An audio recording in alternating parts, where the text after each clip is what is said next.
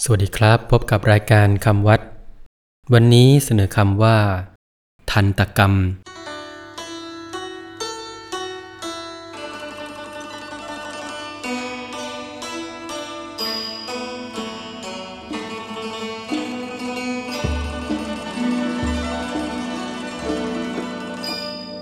คำว่าทันตกรรมสะกดด้วย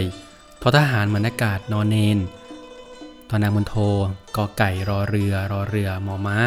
อ่านว่าทันตกรรม ทันตกรรม แปลว่า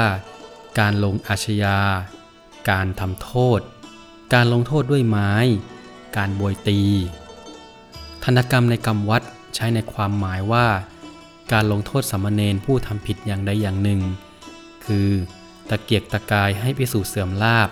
ให้พิสูจน์เสียหาย ให้พิสูจน์อยู่ไม่ได้ บริพาทด่าว่าภิกษุ และทำให้ภิกษุแตกกัน โดยกักบริเวณบ้าง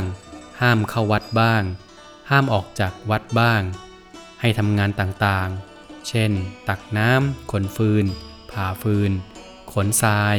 กวาดบริเวณเป็นต้นบ้าง แล้วแต่กรณีความผิด การลงโทษเช่นนี้เรียกว่า ลงทันตกรรม ทันตกรรมเป็นการลงโทษสถานเบา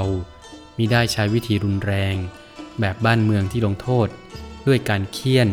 หรือบอยตีตามรูปศัพท์คำวัดสำหรับวันนี้